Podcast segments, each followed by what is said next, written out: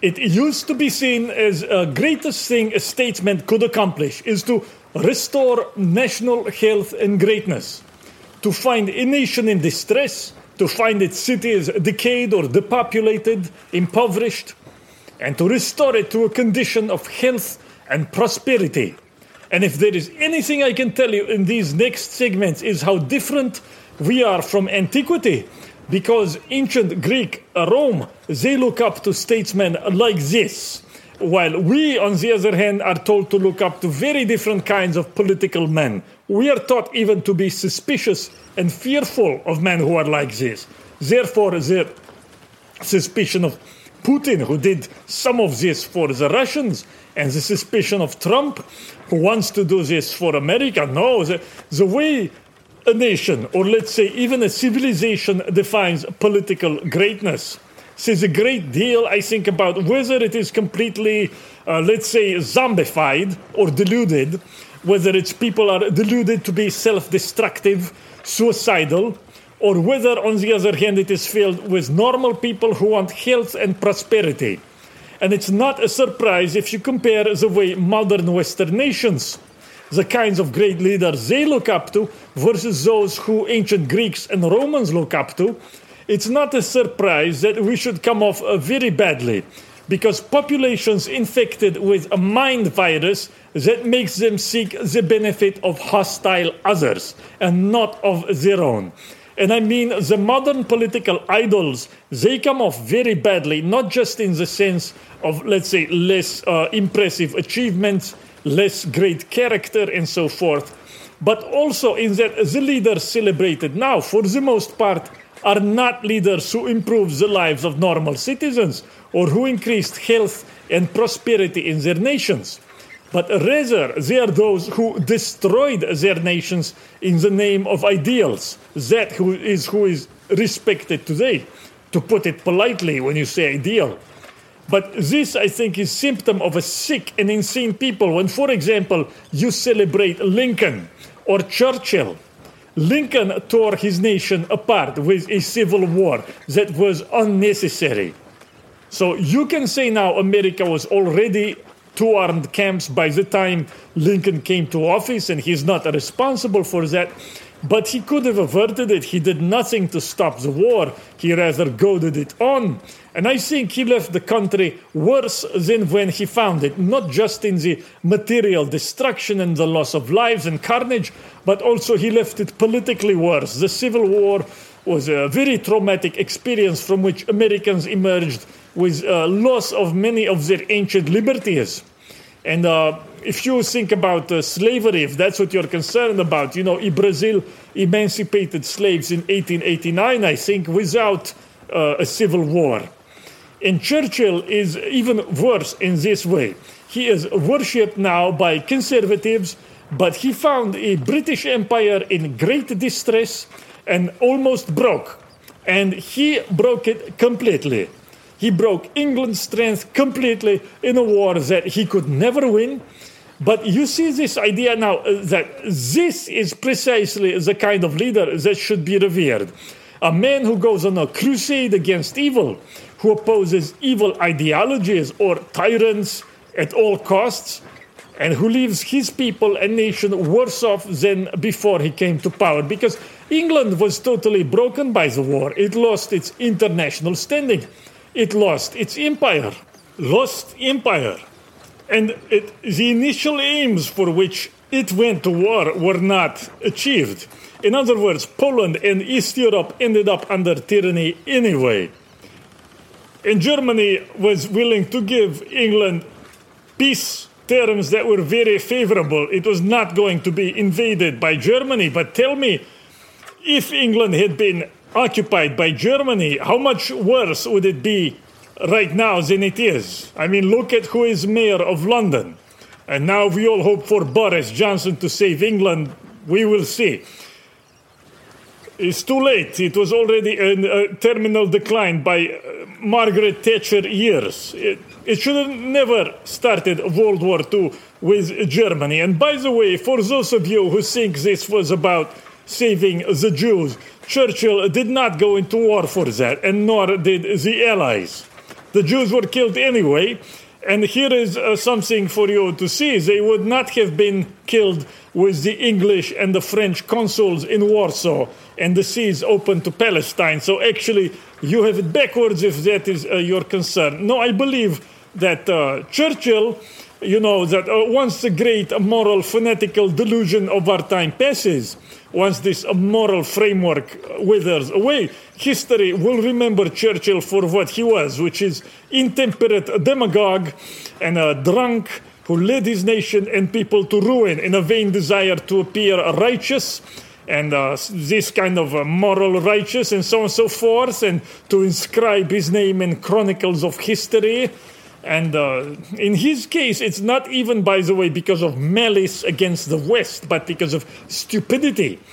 For those of you who think that Churchill is a great a neocon or a liberal, I'm not sure you're aware that he wrote in 1920 or 21 that he thought Bolshevism was a Jewish movement. Or maybe you're not aware how after the war he was a stalwart in opposition to mass immigration to England from its colonies, how he was opposed to all non white immigration. He said so.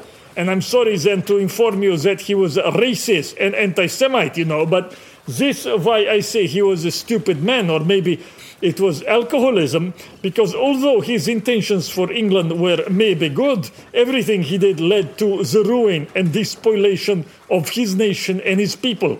And everything he did worked against his intentions. His intentions were good. For example, he was very anti Soviet, I think. But you see this clearly. Uh, he thought uh, how he could get the communist FDR to go to war against Stalin. And uh, it was just hopeless. This is a behavior of an intemperate drunk. These are not great leaders who sacrifice their nation and their people for what they think are moral ends. And I want to show you a, a different model from antiquity.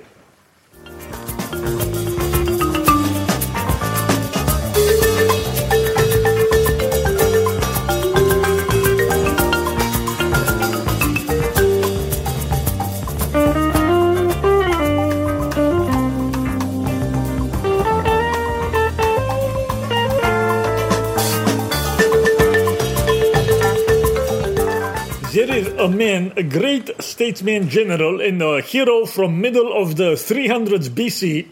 Uh, his name is timo Timoleon.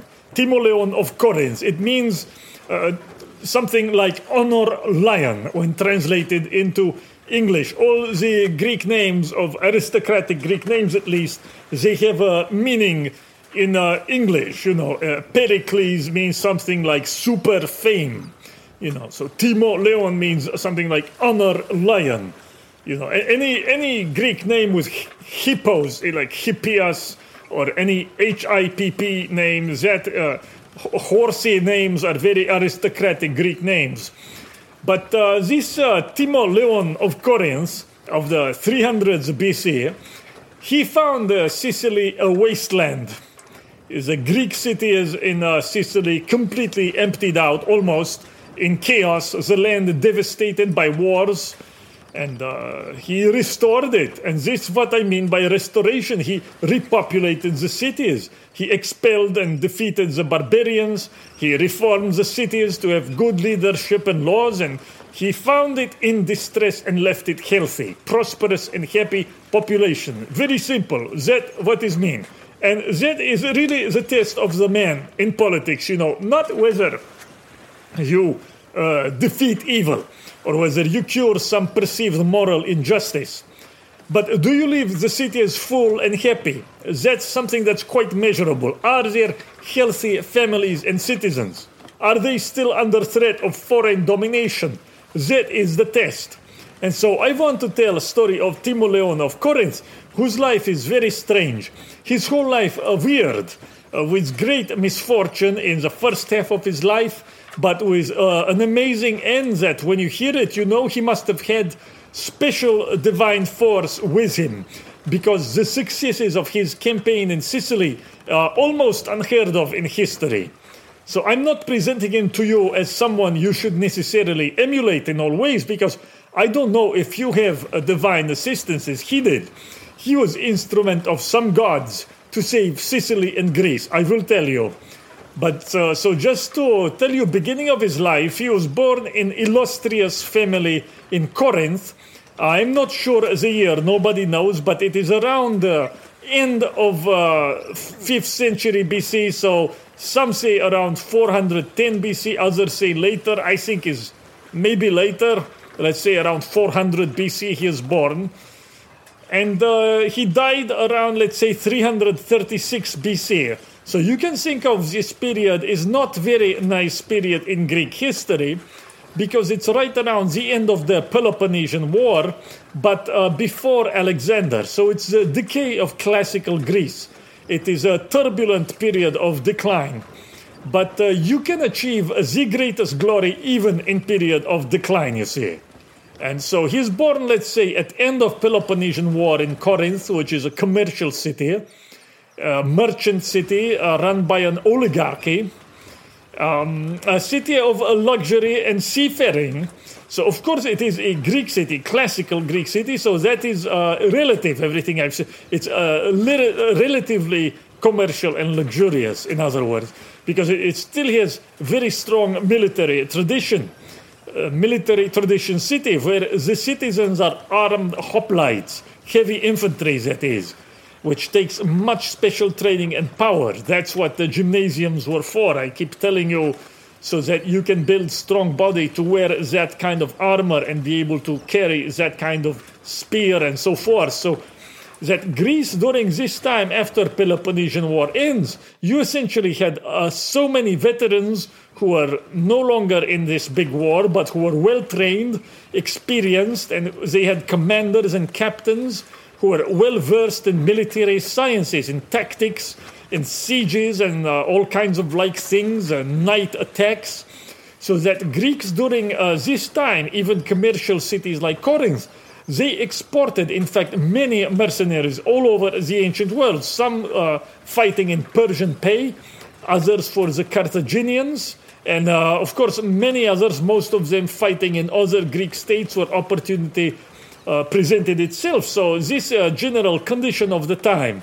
Athens supposedly lost the war, but you know, actually, Athens recovered very fast from Peloponnesian War loss, and even uh, they defeated Sparta in some engagements uh, very soon after. The, but so Timoleon is born uh, during this time, and he apparently served with great bravery in his youth in various wars. You know, Greek states always in war of various magnitudes against each other. And he served in a war with great bravery and served his, saved his uh, brother's life. I think uh, more than once in very hard fought battles. At one point, he uh, was the sole one defending his brother with a shield after his brother had fallen off horse. His brother Timophanes was uh, the commander of the cavalry. And uh, Timoleon alone, he keep off many enemy fighters only by himself, was a great feat. But his brother, I mentioned, Timophanes, who was apparently unlike Timoleon in character. So Timoleon in character was a gentle, uh, reserved, temperate, kind of a melancholic type, a Nordic autist type. I'm sorry if I offend my mad friends. But uh, Timoleon seems to fit this type of quiet, reserved man, whereas his brother Timophanes was a hothead and power hungry and war loving, maybe also autist, but aggressive autist, so that through this and because of all these uh, qualities, this brother Timophanes rose in influence in Corinth. And at one point, he was given by the Corinthians through a vote, they gave him command of 400 mercenaries. And uh, they did this because they were afraid their city might get betrayed by allies. So they gave this commander, Timophanes, 400 mercs to defend the city. So to have as a standing force ever ready to watch the city. But instead of defending, he took it over. He put to death many of the leading citizens, many of the wealthy, and he uh, was becoming tyrant. So Timoleon uh, tried to dissuade his brother from this with a friend and a relative who uh, he took a relative and a friend of his who was a seer, a prophet, and they tried to convince this uh, brother uh, not to do this. But the confrontation in the marketplace became violent the brother Timophanes being a violent character. So his brother ended up getting killed, not by Timoleon himself, but by his associates. It's a very bad story in some way, you know, because he was left uh, then in a very ambiguous position. On one hand, he had saved Corinth from tyranny, but on the other hand, he had killed his own brother. And uh, Timoleon regretted, it seems, very much what he did. His mother uh, said she would not see him anymore, and so on. And Plutarch says that uh, Timoleon entered a kind of depression. He ended up haunting the most uh, desolate regions of the Corinthian countryside, living in uh, solitude over uh, what he had done. And he stayed out of doing anything else for 20 years. He was basically depressed uh, over what had happened for 20 years. So now it is 20 years later when this story of Timoleon picks up again for real after this very unusual and unfortunate beginning to his life, a cursed and a tragic first half of his life, and a blessed and divine second half filled with fortune. And I will return to this after the break.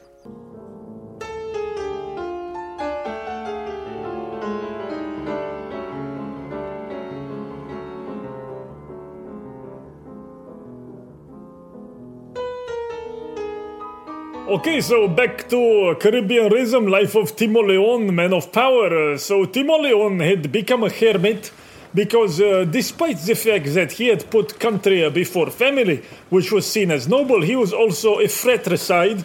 And that was one of the most ignoble things. Uh, so it's very ambiguous position. And he's basically a ghost now haunting the countryside of his native city, Corinth. But there arrived in Corinth a call for help. So I covered in previous show how the Greeks colonized Sicily and the city of Syracuse, which was the biggest and wealthiest Greek city in Sicily and actually in all of Greek colonies in Sicily or Italy, called Greater Greece. But this Syracuse sent out a call for help to Corinth because Corinth was its mother city, mother city. So Syracuse was colonized by Corinthians, founded by Corinthians. And this call for help came basically because Syracuse and actually all of Sicily was a complete mess at uh, this time. There had been tyrants in uh, various uh, Greek cities in uh, Sicily uh, fighting each other, uh, wasting the cities, massacring people, and local revolutions, overthrowing one tyrant who was replaced by another, and in the constant massacres against their own citizens the expulsions of citizens, the fact that, uh, as I said in previous shows, some of them they actually try to mix foreigners into the cities to more easily control them in much the way as our tyrannical ruling class does to us now.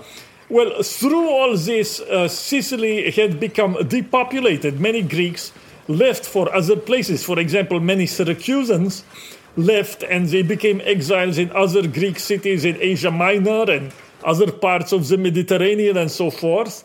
So it had become a depopulated, broken place, Sicily. And to top it all off, the west of the island had been uh, long controlled by the Carthaginians, who now they see their chance to make a move on Greek territories. And they had, uh, by the way, long interfered, as you might expect, the Carthaginians had long interfered in these internecine Greek uh, squabbles, playing off one tyrant against another, giving aid now to this one, now to that. But at this time, when Syracuse was divided between two tyrants, as I tell you in one moment, the Carthaginians landed a huge force on the island 60, I think, 60,000 soldiers. So the Greeks of Sicily, and in particular of Syracuse, seeing themselves uh, crushed on one side by rapacious tyrants and on the other by the Carthaginian Semitic barbarian, they put out a call to Corinth to help them. So, you know, uh, the tyrant of Syracuse at this time, just to give you some uh, interesting background, he was basically, uh, the tyrant of Syracuse was Dionysius. And this is the same tyrant, Dionysius, that uh, Plato, the philosopher, went to visit and to court. But uh, this uh, very complicated story that uh, I may cover on another show the life of Dionysius the tyrant. And uh, on this, I tell you that uh, this tyrant Dionysius of Syracuse, before the episode I'm telling you now, before this time, I mean, he had been expelled. And he returned after 10 years of being expelled from Syracuse. And when he returned, all of his ferocity, which was great to begin with, but he let it loose. He let loose all his ferocity in revenge on the people who had expelled him, who had betrayed him. So that he was so violent and murderous and bad this time when he returned that the Syracusans they went to another Greek city, neighboring Greek city called Leontini, and they asked the tyrant of that city of Leontini, whose name was Hicetas. And uh, this, by the way, Hicetas I, uh, is really the great uh, villain of this story. But they asked Hicetas for help against Dionysius. And uh, Hicetas, look, I know these Greekoloid names are, uh, but uh, maybe complicated, these Greekoloid names, but there is a good Sicilian mafia type story here, uh, mafia mob hit. So Hicetas, the Greek tyrant of Leontini, uh, came and he managed to take over most of Syracuse from Dionysius. Uh, because Hicetas had Carthaginian help. So Dionysius, tyrant of Syracuse, was now reduced to holding the citadel and uh, he was besieged. And this is basically condition of Syracuse when the call for help went out to Greece. Basically, Syracuse is uh, divided between these two tyrants in a civil war, with one of them, Hicetas, having Carthaginian help, Carthaginians sending him soldiers. So this seemed like a completely uh, horrible situation, and uh, the Carthaginians were mighty, the Greek cities were divided and weak, Syracuse in civil war, and suddenly you are called for help. What you do? How can you even start? So the Corinthians gave it to Timoleon. The Corinthians gave him this task, telling him that, well, if you do well at this, you will be remembered as a tyrant killer. But if you do bad, you will be remembered as a brother killer. So they gave him opportunity, you know, you, you get redemption or you get damnation. So what he has to lose, he agrees to the command and he begins to outfit his ships and to collect soldiers and mercenaries for the expedition. But uh, the tyrant Hicetas in Syracuse, in Sicily, he hears about this plan and I'm just telling you this so that you know what not to do, because Hicetas is good example of strong-headed, ham-handed idiot. He sends the Corinthians a letter saying, you know, I know you were called to help us, but I have it under control. Do not come. I have things under control. And also, by the way, the Carthaginians do not want you to come, and they have put out a big fleet at sea, and they will make sure that you cannot cross to Sicily. And this is uh, what not to do. This thing I'm telling you, this kind of thing. Because, of course, the predictable reaction, the Corinthians were outraged by this, and they decided to supply the expedition even more than before.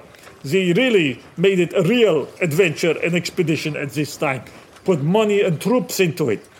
So I should tell you, though, however, of divine signs, of the many divine omens that accompanied this crusade the priestesses of Persephone, the daughter of Demeter, who was raped in Sicily, the priestesses of Persephone, the goddess, to whom Sicily was dear. By the way, this is very powerful subject. I fear to mention it here. This spirit is of great power and appears in dreams. I warn you, spirit of Persephone, extremely powerful, but her priestesses said they received dreams that Persephone and her mother were getting ready to go on a voyage and that they hinted they were going to travel with Timoleon. So, on hearing this prophecy, the Corinthians dedicated a sacred ship with purple sails and uh, they named uh, this uh, trireme for the goddesses that would accompany Timoleon on his journey. And indeed, the goddesses and their allies gave powerful signs along the way. As the ships were approaching Italy, a fire came from the sky and produced a ball of light that traveled with the ships by their side and that fell right on the spot where the pilots were steering the ships toward uh, where they were supposed to land in Italy. I believe this completely.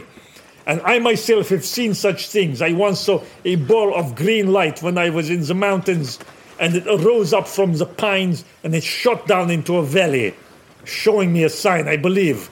And even before this, when Timoleon went to Delphi to ask the oracle for help, a ribbon of victory fell on his head there. Another powerful sign. And I tell you this because you must understand this was a divine mission. The gods sailed together with Timoleon on his mission of restoration and to keep Sicily Greek. And later on, the Romans would take up the Greek war against the Carthaginians as well. So you see, this is meaning far beyond just some squabbles between one or two ancient cities or between mob bosses in uh, Sicily. The gods accompanied him because they wanted to preserve the glory of Greece and a path also for Rome to greatness. They had a secret design. And if you are Christian, then you have to believe this in your own way because remember, Dante puts Brutus in hell. Why? Because he murdered Caesar. And Dante believed that Roman Empire was necessary divine mission to allow the teaching of Christ to spread on its roads. You see, it is not by accident that Christ is born in the time of Augustus. It is so done so that this, this faith can be propagated through the world through Rome. So if you believe that, then you must believe this, what I told you now, in your own way, uh, your own explanation. But the signs were there and they were witnessed by many, the flashes of fire from the sky. But so Timoleon gets to Italy. They did this, by the way, by hugging the coast. You look on the map, you see the ships exit the Isthmus of Corinth.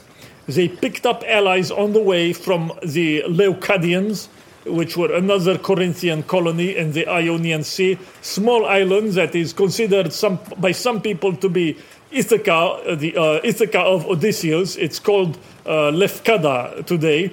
And uh, the English actually had presence there uh, not too long ago. They had a fort there, I believe, and uh, they have presence the same way they did on Corfu, which was known ancient well as Corcyra. another Corinthian ally, they pick up ships on the way also. So he gets to Italy by hugging the coast. They, they cross over on sort of the heel of the boot uh, of Italy, I think, and then hug the coastline until uh, they get all the way down to the city of Rhegium, now called Reggio, Reggio Calabria, which is at the very tip of Italy's boot, right where you can cross into uh, Sicily. And uh, once they get there, they are blockaded because a Carthaginian fleet, twice their size, is guarding the harbor. And they cannot leave, they cannot cross over into Sicily. And the tyrant Hicetas, he sends envoys to try to convince Timoleon and his small army, which had, after picking up allies, swelled to, let's say, 1,000 or 1,200 soldiers, about that. But uh, so the tyrant, together with his uh, Carthaginian allies, tried to convince Timoleon to return to Greece. So what happens now is a Greek trick, very much like Trojan horse. So okay, listen to this trick because Timoleon is said to be a very lucky man in his life, but I think he was consummate trickster. And he tried to hide that by saying, "Oh, I'm fortunate, I'm lucky." But you look at all of his adventures in Sicily, it's one trick after another. So now Timoleon says to Hicetas and the Carthaginians, Look, I will leave, but I demand that we make our case before the people of Rhegium and we let them decide whether your case wins or mine. They will vote, and if they want me to go back to Greece with the fleet, I will. So the citizens of Rhegium, which of course is Greek city, they make a show of having a big assembly and a big talk, uh, you know. So everyone gathers in stadium for speeches, both by Timoleon and also by Hicetas, and maybe the Carthaginians also spoke. And uh, on Timoleon's side, long speeches are made with no point, just long, rambling speech, so that during this time, when the city is shut down, everybody is distracted in the stadium listening to the speech. The Greek ships they sneak away and uh, in the middle of assembly, Timoleon himself sneaks away last and his ship departs. So that then the Phoenicians are very upset, you see, by all this. They were tricked. The Greeks laugh at them. They, were, they managed to break the blockade. And Plutarch says that uh, the people of Rhegium were very amused to see the Carthaginians, of all people, to be so upset on account of treachery because they were supposed, of all people, to be uh, masters of treachery and of trickery, the Phoenicians. You know, masters of lying, but they got uh, they got punked. So tell this, please, to Nassim Taleb. Uh, tell this to Nicholas Nassim Taleb. At another point in uh, the story, by the way, Plutarch has a Greek merc uh, refer to the Carthaginians and the Phoenicians as, the basest and bloodiest of men. This is what the Greeks thought of uh, the Phoenicians, Carthaginians. Is this okay? Ask Nicholas Nassim Taleb. So, anyway, Timoleon gets to Sicily, and Hicetas, the tyrant uh, in control of most of Syracuse, he is desperate. So, look, I don't want to give you all the details of uh, this history and the campaigns, but just to give you one idea of how it went, and it's all like the episode I just mentioned, okay? So Timoleon gets from one success to another through trickery, through surprise, and through good luck. All the while he is totally outnumbered, but not like 2 to 1. He's outnumbered 5 to 1, 10 to 1, and so on by armies of not of barbarians who don't know how to fight, but of Greeks who are very well trained and of Carthaginians who are actually very good soldiers heavy armor, very well equipped.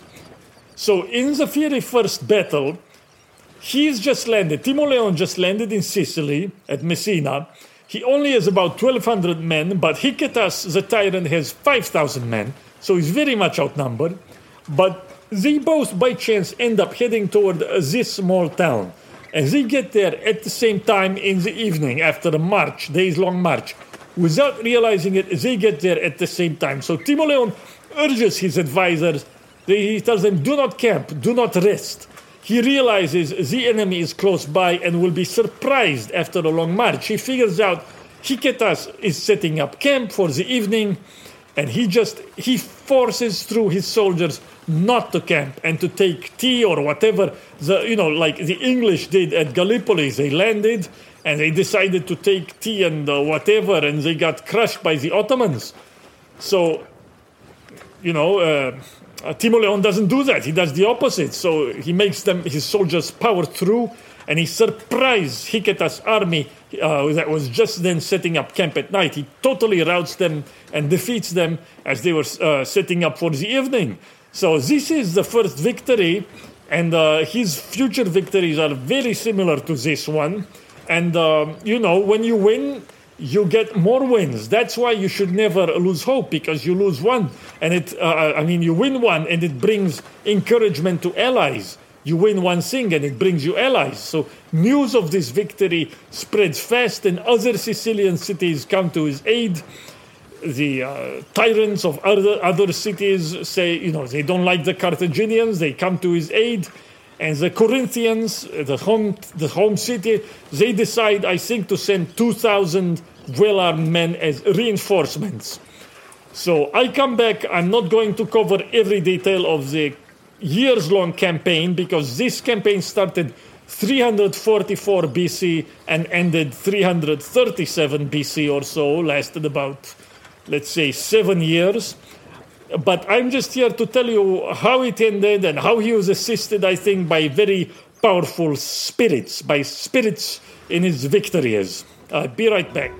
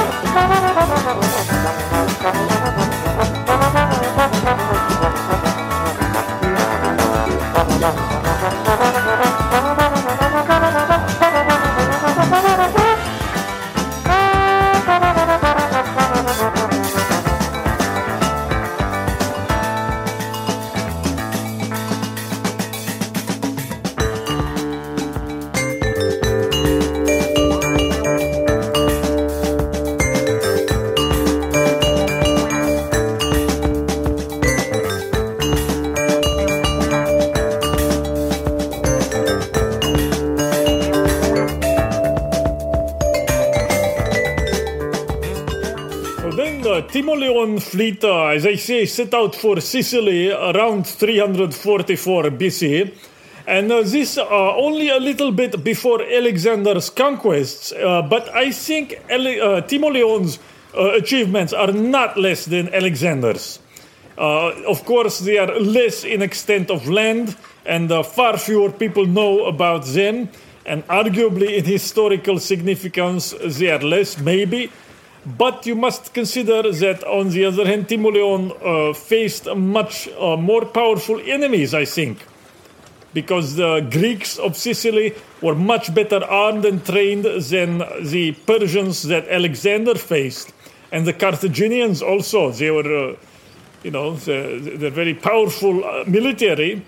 And um, Timoleon faced a really hopeless situation in beginning in Sicily, but he overcame it through wild enthusiasm for his own cause, through reckless abandon. If you think about it, he comes off in the Plutarch story. And by the way, Plutarch has Life of Timoleon, which I'm basing most of my story here on, but there are other sources too. Uh, but in Plutarch's story and in other people's story, Timoleon come off as a very reasonable, gentle, moderate guy. But if you think of the chance he took on this, you know, it's it's a really reckless abandon he seems just to have been a reserved and gentleman in public, but to do what he did, it's the actions of somebody with no fear of death, who didn't care, maybe, or with a wild belief in his own victory. And if you combine that with calmness and foresight, you win. But to go against armies many times your own size, and really very experienced and well equipped armies, like I say, not just masses of slaves, but the Carthaginian soldiers were very well armed and very well trained with iron breastplates and bronze helmets and so forth. Well, maybe too heavy armor and heavy weapons. I tell you why in a moment. But I will not cover all details of campaign. But basically, after the initial reverses, uh, Hicetas, the tyrant of Syracuse, after he gets defeated by Timoleon, he gets hot mad.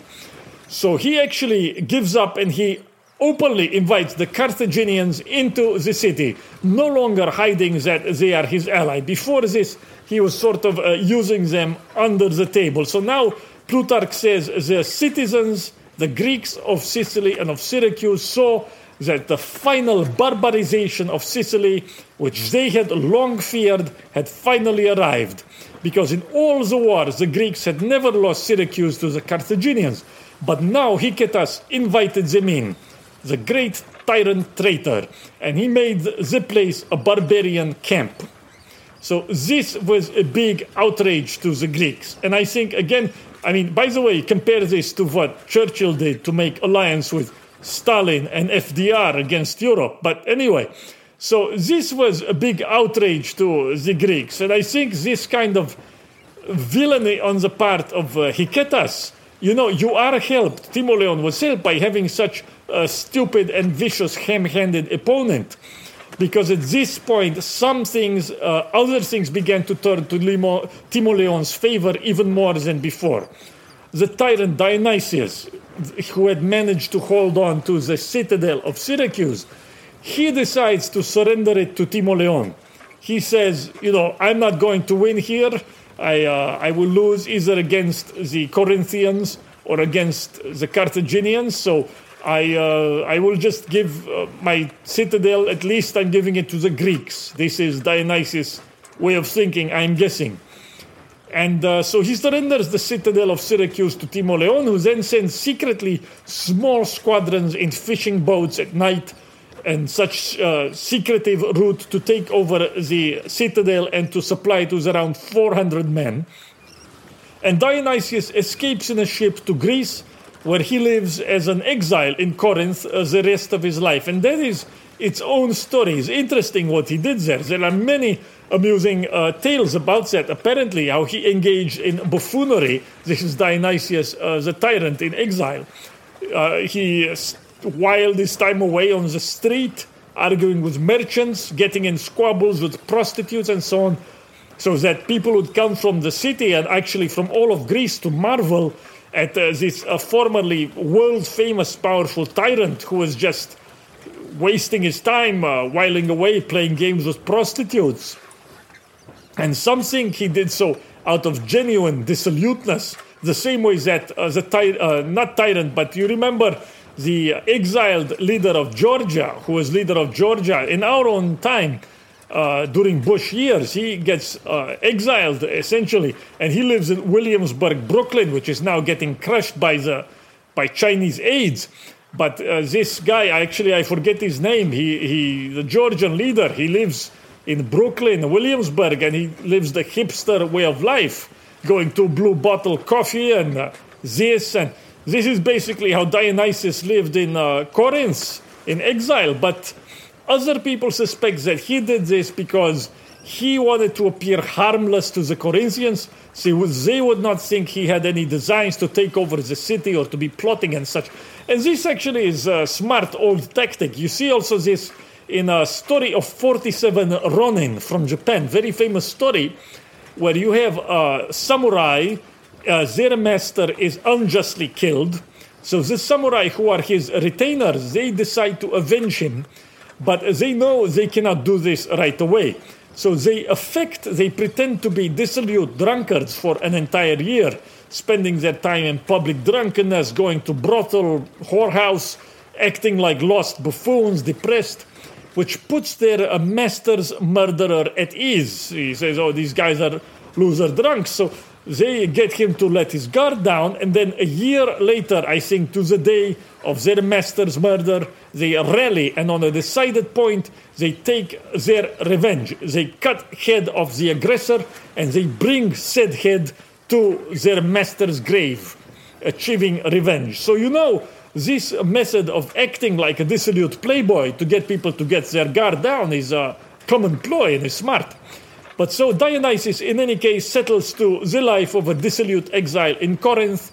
And anyway, back to main story. Timoleon, the adventurer, he takes over the citadel of Syracuse, which he then continues to supply from the sea with uh, kind of a small uh, boats, uh, small boats in the rough seas from his base in another city, Catana, a Greek city to the north of Syracuse and he can sneak in the small boats in between the larger vessels of the Phoenicians. They cannot keep blockade because there are stormy seas, and uh, he can sneak in small boats. So this is the kind of trickery and luck he uses throughout. But in any case, like I say, I do not want to just uh, give you straight history and all the details on this show, but to tell you in broad outline what happens next. And what happens next is uh, Timoleon defeats the Carthaginians and then he defeats the Greek tyrants in Sicily. And he does so only in a few years. Entire campaign is over in seven years. That's real nation building. What he did there, not what America does 20 years and cannot do in Afghanistan. But the first thing he achieves is the final defeat of the Carthaginians. It's probably his greatest military feat. Because in the main battle he has i think about 4 or 5000 soldiers only or maybe 9 or 10000 maybe. And the carthaginians have 70000 and the battle takes place in the west of sicily in carthaginian lands. And people considered it to just so crazy that he would take on a force so many times larger that actually a thousand or so mercenaries he had abandoned him on the way. They thought it just no way could he win.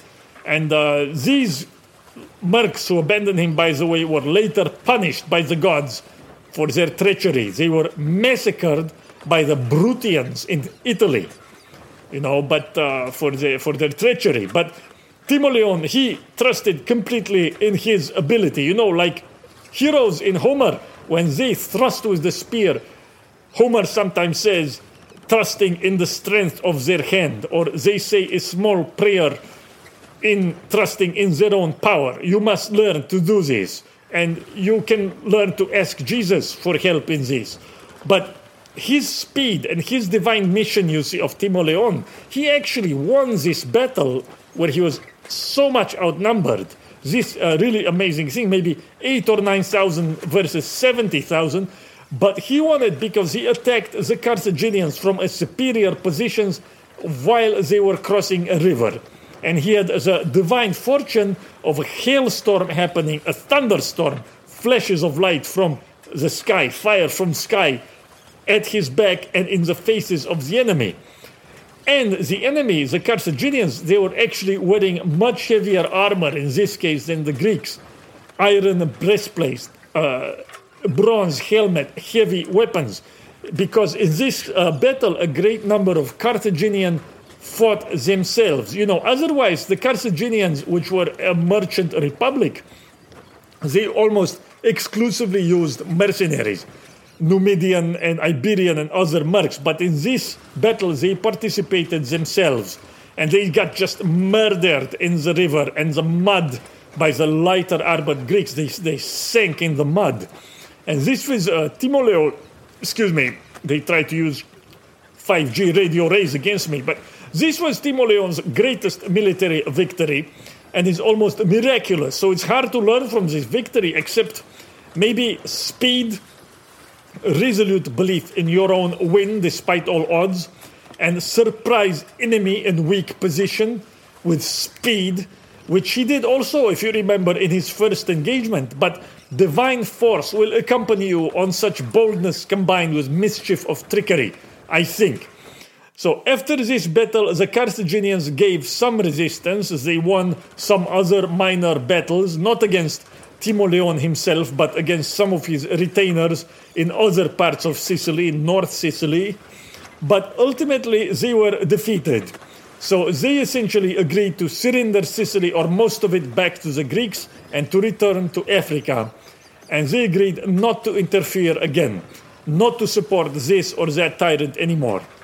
And then the next stage of Timoleon campaign you can think of maybe as a mop-up operation where Timoleon went around to one Greek city after another and deposed and killed their tyrants. You know, uh, big Greek cities at the time, Agrigentum or Akragas, which was a huge Greek city, commercial place, I think, with 200,000 citizens, whereas today Agrigento is small town, I think has 40,000 uh, inhabitants. It was a much bigger place during Greek times, 200,000 but other Greek cities too, Gela, Leontini, many others, including this also included the defeat of Hicetas himself in North Sicily, the great villain, and his execution. He was killed along.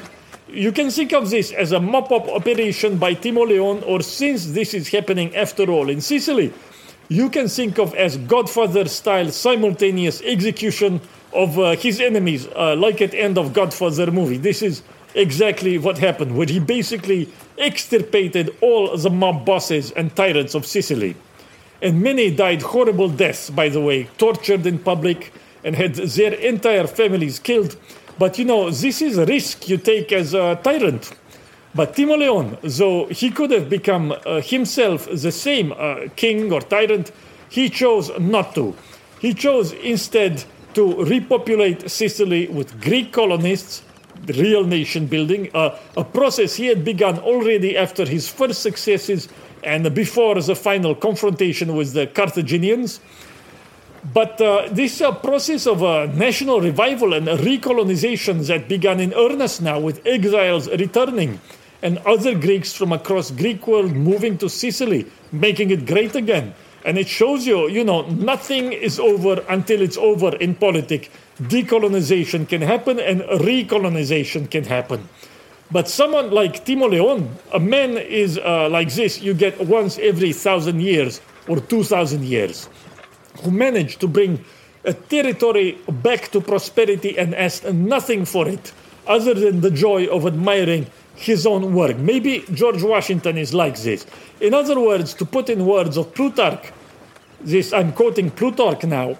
He did not return to Corinth, nor did he take part in the disturbances of Greece or expose himself to the jealousy of his fellow citizens, the rock on which generals, in their insatiable greed for honors and power, make shipwreck. So he was not uh, beset by jealousy of others because he did not seek more, you know. But, but he remained in Sicily, enjoying the blessings of his own creation, the greatest of which was the sight of so many cities and myriads of people whose happiness was due to him. End quote. And this very interesting that both Plutarch and Greeks in general His fame spread all over Greek world, uh, of course. But both Plutarch and other Greeks, they admire the seeming ease with which Timoleon achieved all of this. It's admirable and genius when you make it look easier, not when there is much struggle and labor involved, but when a man is blessed by the gods, as he was, moving from one beautifully executed trickery to the next, from one wild and improbable victory in battle to the next, all achieved seemingly without effort and with divine wind at his back. This is better than striving. And he is said to have performed the greatest and most glorious deeds of any Greek of his time. This was before Alexander, but this is true. Through the remainder of his life, he was treated essentially as the father of the city in Syracuse. And actually, all of Greek Sicily, all the cities there, looked up to him as a great prophet and advisor. And um, he lived actually a private life mostly on his estates. But um, he was looked up to as sort of the father of all of Greek Sicily. And at his funeral, a very lavish funeral given by the people of Syracuse, the following declaration was read regarding his achievements, and I quote now By the people of Syracuse, Timoleon, son of Timodemus from Corinth, is here buried at public cost of 200 minae and is honored for all time with annual contests, musical, equestrian, and gymnastic, because he overthrew the tyrants, subdued the barbarians, repeopled the largest of the devastated cities, and then restored their laws to the Greeks of Sicily. End epitaph. Tell me then, if you can think of politicians or generals who have achieved something similar in our time. And uh, there may be some, not exactly in our time, but maybe in uh, the colonies and an era of colonization and exploration. But they're not the crazy drunks we are told to admire today. And this is meaning of political restoration. Putin sort of tries to achieve this. But just now, what I read to you in that funeral dedication, and it should be the great aim of every statesman, statesman to preserve prosperity. And I mean uh, concrete prosperity of that kind, or to restore it when they find privation and wasteland. To replace that with prosperity and happiness, and to restore their own people to power and freedom. And you see at least here that uh, the ancient desire, uh, as opposed to our own, is very clear in this example.